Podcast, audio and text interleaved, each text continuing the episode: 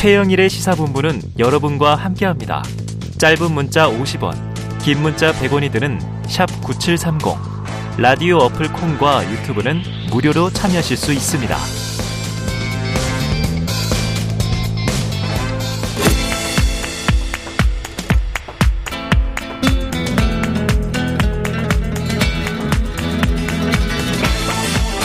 네, 정치권의 허심탄회한 속내를 들여다보는 시간입니다. 각설하고 시즌2 장성철 공론센터 소장 그리고 현근택 민주연구원 부원장 함께하겠습니다. 두 분 어서 오세요. 네, 안녕하세요. 네, 안녕하세요. 아, 조금 전 참사 희생자 아버님 인터뷰를 해서 지금 좀 가슴이 먹먹한 상황인데 자, 두 분께서 키워드를 뽑으신 것도 좀 관계가 있어요.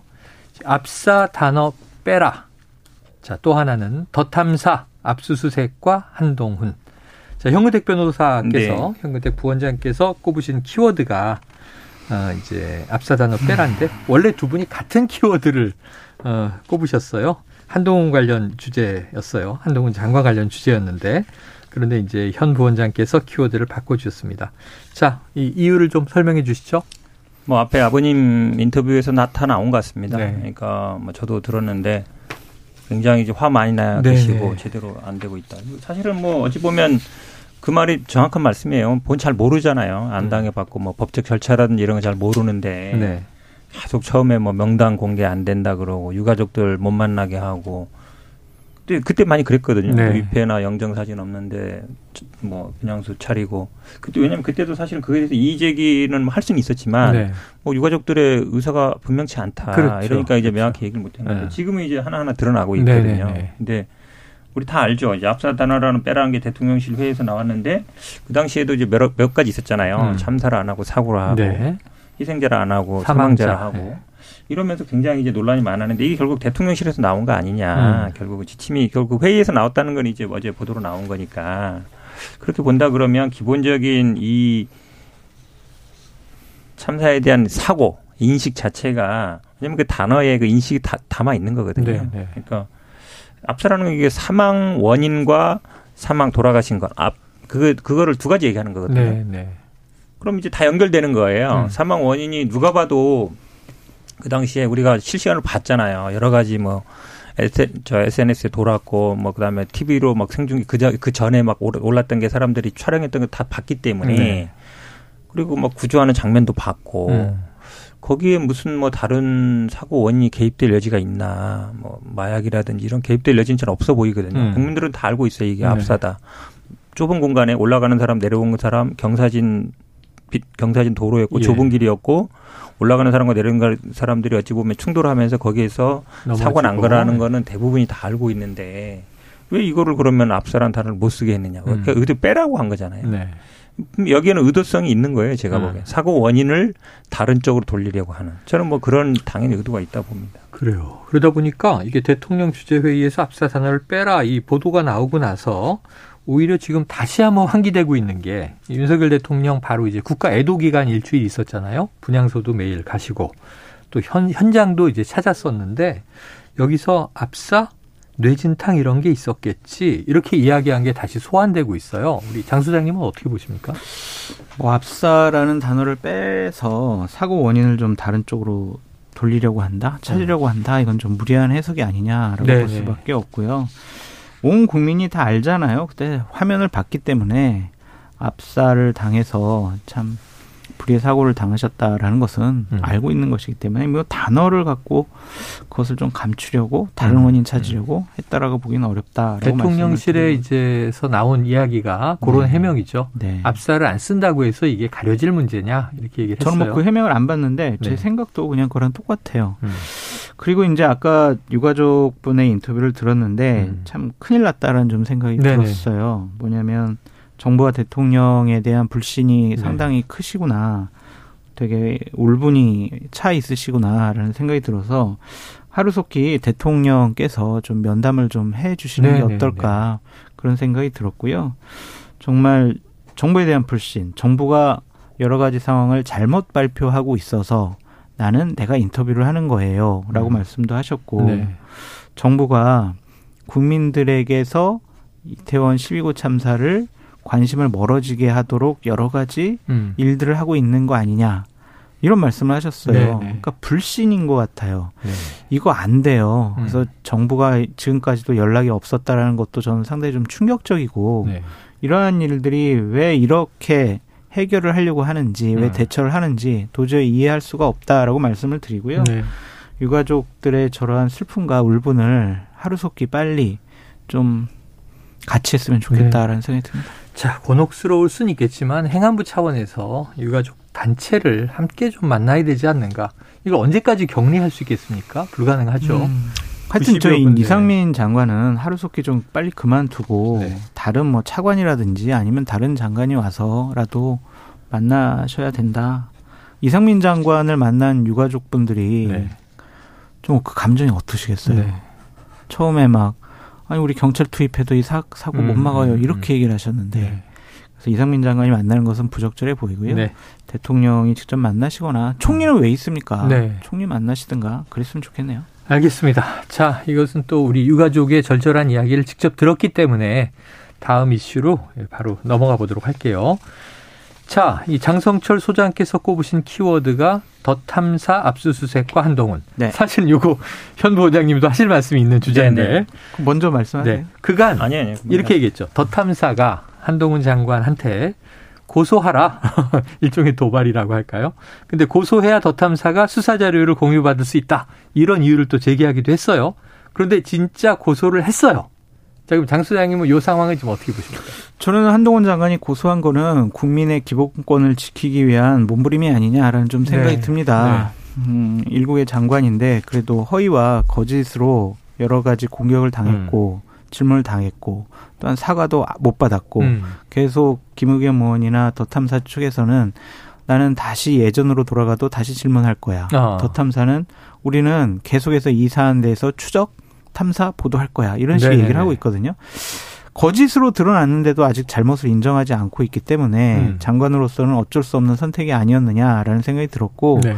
더 탐사는 즐기는 것 같아요 이 상황을 어. 자신들의 이름을 알려서 좀 본인들의 존재감을 더 드러내고 또한 어제 있었던 본인 더 탐사에 대한 압수수색에서 현장 중계를 하면서 음. 그 슈퍼챗을 그렇게 많이 받았다고 하더라고요. 네네네. 그 그런 모습들을 보면 이것이 존재감과 돈벌이로 이용하는 것이 아니냐. 음. 이것은 언론이 할 일이 아니다라고 말씀드립니다. 네. 자, 그런데 이게 이제 현 부원장은 또 법조인이시기도 하니까요. 네. 지금 이게 주거 침입이라고 됐어요. 더 탐산 처음에 허락받고 들어갔다 이런 얘기를 했었는데 이거 압수수색 원래 하는 겁니까? 아니 주거 침입에 압수수색 하려면 예를 들어서 한동훈 장관 집에 뭐 CCTV를 압수수색한다. 네. 그건 말이 되잖아요. 주거 침입이라는 게 그 집에 들어가려고 했느냐 말았느냐. 네네네네. 들어갔으면은 기수고 안 들어갔으면은 미수인데 네네네. 그것만 보면 돼요. 예. 더 탐사에 압수수색할 게 뭐 있어요? 어. 그더 탐사에 주거 침입한 게 아니잖아요. 네네. 더 탐사에 주거 침입하려고 했다면 거기 볼 수 있어요. 예, 예. 말이 안 되는 거죠. 음. 이 벌써 여섯 번째거든요. 아 그래요. 이, 그러니까 사실은 뭐 이재명 대표도 한 200번 하고 있는데 이 압수수색이라는 거는 음. 뭐 내, 검찰이 경찰이 검, 법원이 내줬으니까 한다. 네네. 그렇지 않아요. 압수수색 어. 발부율이 99%예요. 아. 일부 그러니까 그대로 내주는 건 90%고 예. 작년 통계로 예. 조금 수정하는 게 9%니까 어쨌든 청구하면은 99% 나와요. 그렇기 네. 때문에 네.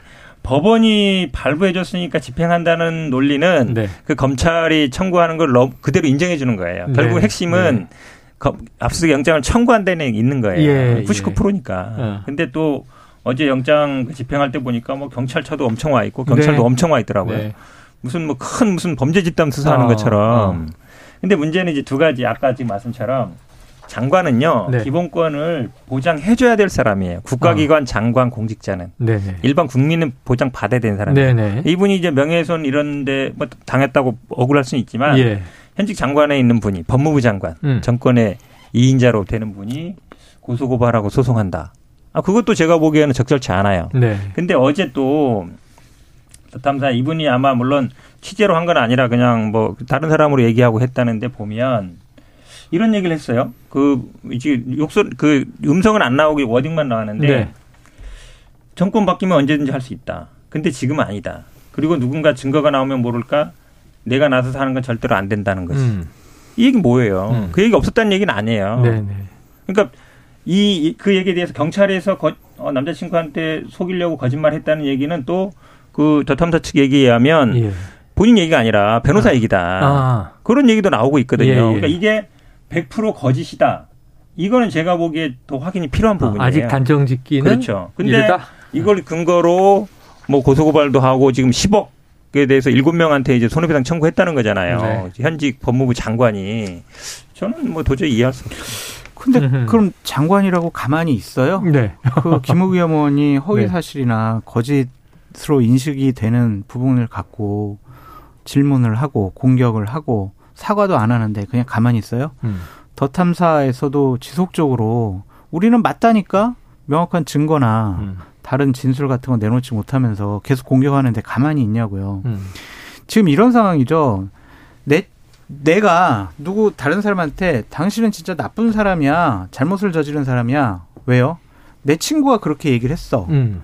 그렇게 해서 넌 정말 나쁜 사람이야. 너 나쁜 사람이 아닌 거 네가 증명해 봐. 아니 나 나쁜 사람 아닌데요? 그 친구는 아 음. 사실은 제가 저 사람 나쁜 사람이라고 안 했습니다. 그랬는데도 계속 너는 나쁜 사람이야. 얘가 증언을 번복했어. 넌 음. 정말 나쁜 사람이야. 빨리 너 책임져. 이거 어떻게 해요 그러면은 네. 이건 그럼 당연히 법적인 구제 수단을 이용을 해야지. 만약 고보 고소를 안 했으면은 한동훈 장관이 고소 안 했으면은 뭔가 감추려고 캥기려고 또 수사하게 되면 CCTV라든지 다른 사람들이 나오니까 그거 무서워가지고 고소 안 하는 거지라고 공격했을 거예요. 네. 그러니까 이런 부분에 대해서는 확실하게 좀 끊고 가는 것이 맞다라고 음. 보여집니다. 제 하나 좀 붙일게요. 네네, 저도 뭐 법조계 있고 이, 이, 언론 관련 일 많이 하니까 그런데 대부분의 정치인들이 보도가 잘못돼 있을 때는 기본적으로 중재위에 정정보도 아, 청구를 합니다. 그거는 많이 해요. 네. 그거에 대해서 뭘 하지 않아요. 그 다음에 간혹 있는 게 민사소송. 네네네. 민사소송 한 대부분 이제 패소는 하겠죠. 네. 근데 민사소송 제기했을 때 엄청 비판을 해요. 저도 음. 뭐 그런 경험이 있고 우리가 음. 여당일 때도 그랬습니다. 뭐 장관 저도 대리해서 한 적이 있는데 네. 얼마나 비판하는지 몰라요. 소송했다고. 예. 예. 고발하는 경우는 진짜 극히 없어요. 어. 고발하는 게 거의 없거든요. 음. 고발했을 때는 엄청나게 비판을 해요. 근데 어. 지금은 한동훈 장관이 지금 말씀처럼 어, 나뭐 법대로 하는데 뭐가 문제냐는데 네. 조용해요. 음. 아니 언론을 상대로 지금 소송하고 고발하는 거잖아요. 네. 중재인은 가지도 않고. 어. 왜 중재인은 사실은 언중위 보면 중재에서 해결은 잘 안 되지만 예.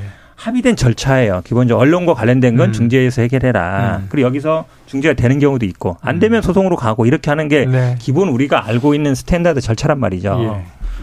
반대로요. 음. 소속 고소부터 하고 어. 이거는 기본적으로 법적으로는 그렇게들 해요. 왜냐하면 어. 일반 사건에서는 왜냐하면 네. 형사 사건에 해서 증거를 수집하고 음. 그 증거를 통해서 소송을 민사에서 입증하는 방법이거든요. 음. 역으로 그렇죠. 역으로. 근데 우리가 언론을 상대로 할 때는 그렇게 해오지 않았어요. 어. 그 프로토콜은 기본적으로 알아야죠. 네.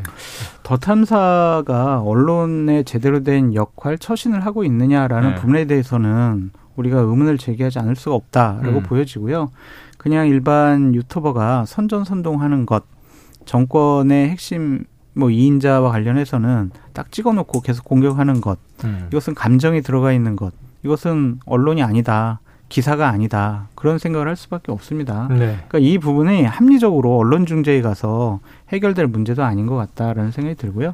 더 탐사가 지금까지 하는 행동 보세요. 물론 본인들을 지지하고 민주당을 지지하는 진영 쪽에서는 음. 그 지지자분들은 환호를 하겠지만 일단은 거짓이라고 드러났잖아요. 음. 그런데도 계속 아니야. 우리는 다른 증언을 계속 공개할 거야. 이게 뭡니까? 음. 이건 잘못을 인정하지 않는 태도. 언론의 기본적인 자세가 아니다. 네, 일단 뭐 김의겸 의원 차원에서는 유감 표명을 한 바가 있습니다만. 근데 그 유감 예. 표명이 한동훈 장관한테 한 거 아니잖아요. 네, 그 네. 유감은 네. 사과가 아니잖아요. 네. 그걸 가지고 그냥 넘어가려고 한다는 것은 네. 국회의원으로서 자격을 의심할 수밖에 없다라고 말씀드립니다. 자, 그래서 이제 여기까지 온 거겠죠. 이제 한동훈이라는 이름이 나와서 관련된 거 두 분께 다 여쭤보도록 하겠습니다. 여러모로 지금 뉴스의 중심에 서 있습니다. 특히 한동훈 대표설 또는 한동훈 차출설이죠. 근데 윤 대통령이 한동훈은 아직 정치할 준비는 안 됐다 이렇게 전원으로 보도가 되면서 네. 거기에 잘 보면요 불쾌감을 표시했다. 그 아닐 수는 있는데 그현 부장님 왜 불쾌감을 표시했다는 걸까요? 뭐 전원이니까 알 수는 없죠. 예. 한마디로 얘기하면 전문 증거, 네. 전문 용어로 얘기하면 그렇죠. 전문 증거인데 불쾌감 표시했을까요? 음. 저는 뭐 잘 신뢰하기 믿기 어렵고. 아, 믿기 어렵다? 그 다음에 정치 이미 하고 있어요. 뭐 할 준비를 해요. 아, 그러니까 하고 있다? 그렇죠. 여의도에 뭐 예를 들어서 직을 갖느냐. 네네. 아니면 네. 정당에 들어오느냐 이 문제만 있는 것이지. 예. 그 전에 윤석열 대통령이 검찰총장일 때랑도 다르잖아요. 네. 왜냐하면 이게 이제 이미 정무 저 장관이라는 건 이미 정치형이 들어와 있는 거거든요. 네, 네, 할 걸로 예정돼 있어서 음. 제가 보기에는 뭐 어쨌든 한동훈 장관이 계속 뭐 언급되고 이 부분에 대해서 그렇게 나빠하지는 않다. 음. 근데 이제 아마 이제 당장 에, 당 대표를 해야 되느냐 말아야 되서 논란이 있어요. 음. 보수 언론에서 좀 심하다라는 네. 얘기가 있기 때문에 그런 거에 대한 어느 정도 약간 선긋기라고 보이지. 아. 정치하는 거에 자체에 대해서 절대 반대 안 할 걸로 보이고 음. 그다음에 언급되는 거에 대해서 절대 싫어하지 않을 것 같습니다. 아, 공감하십니까? 뭐 99% 이상 공감을 네네네. 하고 똑같은 말을 들릴 수밖에 없다라는 음. 생각이고 대통령 좀 그만 좀 화를 내셨으면 좋겠어요. 뭔 사안만 있으면 네네. 자꾸 뭐 경로했다, 불쾌하다 네네. 화를 내시는데 이렇게 최고 지도자가 감정을 드러내서는 좀 안 될 것 같다라는 생각이 음. 들고요. 한동훈 장관이 전당대회 나와서 당대표에 도전할 것이다라는 게 가능성은 이제 50% 이하로 떨어졌죠. 네네네. 근데 하지만 대통령께서 아, 이 사람들 정말, 아, 당대표감이 없는 것 같아. 어. 뭐 전격적으로, 동훈아, 너 나가가지고 저 당대표 해라. 뭐 그렇게 예. 얘기할 수도 있을 것 같고 할 수도 있을 것 같다. 네, 아니면은 예, 이번은 좀 이르니까 예. 2024년 총선에 출마해서 아, 배지 달고 음. 그리고 나서 지도자로 커 나가라 예. 그렇게 결정할 수 있을 것 같은데 계속해서 한동훈 장관의 정치권 진입이 화두가 될 수밖에 없는 게요. 음. 보수 우파 진영 차기 지도자 1등 두고 한동훈 음. 계속 음. 이렇게 나와요. 네네네. 그러면 계속 국민적인 관심 그리고 여론의 관심 국민의힘 지지층의 관심을 받을 수밖에 없다. 네. 그렇게 말씀드립니다. 자, 이거 하나 더 그리고 관련해서 중요한 얘기를 여쭤보겠습니다. 네. 자, 수도권이라는 키워드와 네. 이른바 MZ 세대 이 대표 주자가 한동훈 장관이 아니라면 아니죠. 이 주호영 원내대표가 말이죠. 네. 윤 대통령과 두 번 회동한 직후에 네. 이두 가지 키워드를 얘기했잖아요. 네. 이런 당 대표가 필요하다. 자, 그러면서 지금 다른 이름들을 쭉 당대표 하시겠다는 정치인들 이름을 쭉 거명하고 성에 차지 않는다. 그런데 여기 누가 빠졌냐면 안철수 의원하고 유승민 전 의원이 빠져 있어요. 그럼 이 수도권 기반의 MZ 세대와 공감할 수 있는, 교감할 수 있는 혹시 현 부 원장님 누군지 아십니까?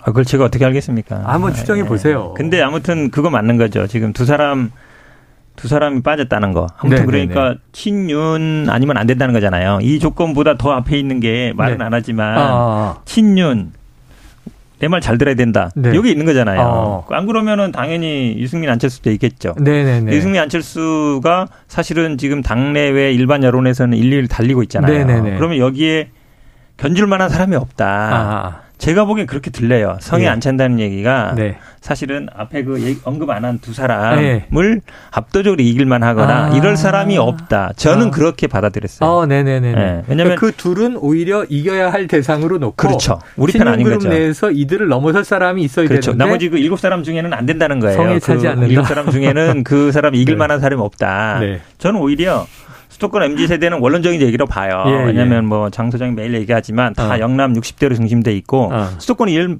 의원 몇 분 안 돼요. 100자리가 네. 넘지만 20분도 안 되잖아요. 어. 근데 그거를 뛰어넘을 만한 사람이 없어요. 그 예. 원론적으로 맞아. 어. 그러면 이게 원론적으로 맞으려면 네. 모든 사람을 다 언급하고 그렇게 해야 돼요. 네. 제가 보기엔 우리 포커스가 유승민 안 돼. 어. 안철수 안 돼. 음. 나경원 세모. 어, 세모. 그게 오히려 더 큰 것 같아요. 평가표가 만들어져 네. 있다. 동의하세요? 좀 뭐 반만 동의하고요. 아, 반만 동의해요. 반 동의할 수 없는 어, 부분. 해석을 좀 해주세요. 저는 아유 친년 후보는 안 돼라고 저는 오히려 느껴졌어요. 예. 네. 어 그러면 대통령을 두 번 만나고 온 주호영 원내대표가 네. 오히려 친윤 후보는 당권 잡으면 안 된다. 네. 그럼 소신 발언인 겁니까? 소신 발언일 수도 있고 어. 아니면 대통령이 뭐 A라고 얘기했는데 네. 본인은 B라고 알아들었을 수도 있고 다르게 해석했을 수도 있고 드는데 어. 어, 국민의힘 지도부로서 네. 또 원내대표로서 상당히 상식적이고 합리적인 얘기를 했다라고 볼 수밖에 네, 없어요. 네, 네. 누가 봐도 당연히 어. 수도권에 소구력이 있고 MZ세대의 지지를 받는 사람이 당대표가 네. 돼야 2024년 총선에 어. 긍정적인 영향을 끼칠 수가 있지. 네, 거기를 제껴놓고 어떻게 영남권이 지지받는 사람이 당대표 되면은 음. 국민의힘 지지층에서만 지지받는 사람이 당대표가 되면 음. 선거 어떻게 치르겠냐고요. 상당히 원론적이고 합리적인 얘기를 상식적인 얘기를 잘 하셨는데 친윤들이 되게 화를 내잖아요. 네네. 그래서 저는 친윤이 안 돼라고 재해석을 아, 하는 거예요. 장재훈은 예, 예. 막 공격하잖아요. 그러니까요. 당신 왜 그런 얘기 하냐고. 네. 그러니까 이거는 지금 현재 나와 있는 친윤 후보들에 대한 경고성 발언 경고성 발언이다. 오히려 소신 발언에 가깝다. 아니, 네. 전 생각난 게 수도권 MZ 세대면은 전 이준석? 대표가 이준석 맞지 않나요? 근데 힘들게 이준석 그러니까 그런 사람을 몰아내고 어떻게든 뭐 당원도 바꾸고 뭐 여러 가지 뭐 비대면 만들면서 몰아냈잖아요. 네. 그런데 또 찾는 거 정말 어찌 보면 뜬금없는 일이죠. 음. 자, 요거 이 장 소장님이 잘하실 것 같아서 한번 여쭤볼게요. 2014년 12월입니다. 어, 대선 2주년. 이때 이 당시에는 박근혜 전 대통령이 친박만 불러서 회동을 하고요. 당시에 김무성, 유승민 이 두 사람이 이제 배제됐던 상황이 지금과 좀 비슷하지 않느냐. 이때 심지어 그 정치인이 아니었던 방송인 이준석 이 관련해서 네. 김무성 대표 수첩에서 뭐 K, Y, y 등장했었잖아요. 네. 이 비슷하다. 당시에도 회동에 참여했던 친박들이 나서서 지도부를 막 흔들었단 말이죠. 엄청나게 예.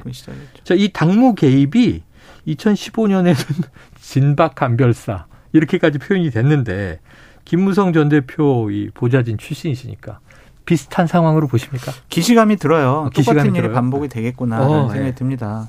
대통령은 총선을 앞두고 자신이 당을 장악해서 자신에게 말을 잘 듣는 사람 위주로 공천을 하고 싶어 하죠. 네. 그러한 의지를 잃고 당내에 대통령을 대통령에게 충성하는 사람들, 음. 옹이하고 싶은 사람들은 그걸 이용해서 호가호위하는 거죠. 네. 그 현상이 지금 국민의힘에서도 나타나고 있다. 음. 어떻게 나타나고 있냐? 국민 공감이라는 친윤 아. 의원들의 네네네. 모임이 어제 발족을 했잖아요. 그렇습니다. 65명이나 거의 말이에요. 응. 그것은 뭐겠어요? 우리 힘으로 똘똘 뭉쳐서 대통령에게 충성하는 당 대표를 이번 전당대회에서 만들자. 음. 그 전당대회에서 만든 당 대표를 통해서 우리 공천 받는데 유리한 고지를 선점하자. 음. 자기 이해관계 때문에 그런 아하, 모임에 가입을 한 이해관계 거죠. 때문이다. 저는 그래서 국민 공감이라는 이름을 쓰기엔 너무 아깝다. 네. 친윤 공감, 공천 공감. 네네네. 이런 것으로 이름을 바꿔야 되지 않겠느냐라는 생각이 들고 아. 당에 상당히 주도권을 갖고 있는 분들이 저런 모임을 가지게 되면은요, 음. 당은 개파 정치에 휩싸일 수밖에 없고요. 그 모임에 들어가지 못한 비윤 의원들은 음. 눈치를 보거나 아니면은 강하게 공격을 할 수밖에 없어요. 네. 그러면 당은 분열이 돼요. 분열된다. 당이 분열되면은 총선 이기기 어렵습니다. 아. 그래서 자신들이 뭐 정책적으로 공부해가지고 윤석열 정권의 성공을 뒷받침하려는 모임이에요라고 아무리 항변을 해도 음. 저 모임은 대통령에게 충성 경쟁을 하게 만드는 모임일 아. 수밖에 없다. 저런 모임은 빨리 해체되어야 한다. 해체돼야 한다. 라고 말씀드립니다. 아유, 시작하자마자 해체하라 그러시면 상당히 부적절한 모임. 부적절하다. 그러니까 이제 공부 모임이다 이렇게 얘기했지만 윤심 공부 모임인 건가요? 그렇죠. 공천 공부 모임. 공천 공부 모임. 어떻게 하면 충성 공부 모임. 아, 충성. 이렇게 볼 수밖에 없어요. 알겠습니다. 대체로 좀 그렇게 해석하는 게 맞겠습니까? 흐름이? 그렇죠. 근데 이제 그때 뭐 보정은 하셨기 알겠지만 막 피가 거꾸로 솟는다 막 이런 얘기도 나중에 아, 했잖아요. 그런 얘기 있었죠. 네네네 맞아요. 그때 당시 경쟁했던 분이 서청원이잖아요. 그렇죠, 그렇죠. 서청원이 그때 뭐 몇 선이었더라? 6선, 7선 좀 됐던 것 같은데 그렇죠. 엄청 세게 밀었거든요. 예. 근데 안 됐잖아요. 노골적으로 밀었는데. 노골적으로 밀었는데. 보좌관이 훌륭해서 와. 그러니까 아, 어쨌든 아, 대표가 됐다고 얘기했잖아요. 대표가 됐잖아요. 근데 네. 지금 예를 들어서 그때는 서청원이 굉장히 막강했어요. 네. 정치도 오래 하셨고. 음. 근데 그런 사람이 있어요? 아, 지금은 지금 없잖아요. 예. 예. 그다음에 박근혜 대통령도 정치를 오래 했잖아요. 예. 예 기본적으로 같이 했던 사람도 있단 말이죠. 오승훈 대통령 그만큼 정치 안 했죠. 어. 서청원만큼 정치하고 장애 있는 사람이나 없죠. 네네네. 지금 민다고 해서 되느냐? 물론 막 나중에 총선 때 가서 윤석열 대통령이 뭐50% 넘어가고 지지율이 그러면 음. 될수 있어요. 네. 근데 지금 하는 거 봤으면 별로 그럴 것 같지 않아요. 그러면 대통령 따라가겠느냐? 아니면 어. 의원들도 나중에 당선 뭐 지지율이 딱 보고 당선이 안 될 것 같으면 네네. 다 돌아서게 돼 있어요. 그때만큼 내가 보기에 음, 박근혜 서청원만큼 예. 강하지 않다 절대로. 그럼 제가 보기에는 거목이 없다. 그렇죠. 아 거목이보다는 정치 지력이 그 정도 안 돼요. 네. 그러니까 그걸 뛰어넘을 수 없어요. 그러니까 오히려 이제 이 비정치 영역 검찰 출신인 맞아요. 한동훈 장관 얘기가 계속 거론되는 거 아니겠습니까? 그래서 당 밖에 있는 예. 진짜 친윤 그룹들이 네. 호시탐탐 당 밖에 있는 네. 네. 정치인이 아닌 당의 권력을 노리고 있는 거죠. 알겠습니다. 자 다음 주에 또 어떻게 정가가 아, 벌써 끝났어요? 지금 뭐 끝났어요. 아, 근데 네. 저희 장 소장님은 본인 자랑하셨어요. 아, 좀더 강하게 했어야 되는데. 예. 당시에 이제 비박계인 김무성 대표가 당선된 건 보좌진이 잘해서 그렇다. 보좌관이 훌륭했다. 보좌관이 훌륭했다. 그때, 그때 보좌관이 누구냐? 장성철이다. 아, 알겠습니다. 네. 각설하고 시즌 2 장성철 공론센터 소장님, 현근택 민주연구원 부원장님과 함께 했습니다. 두 말씀 고맙습니다. 감사합니다. 고맙습니다.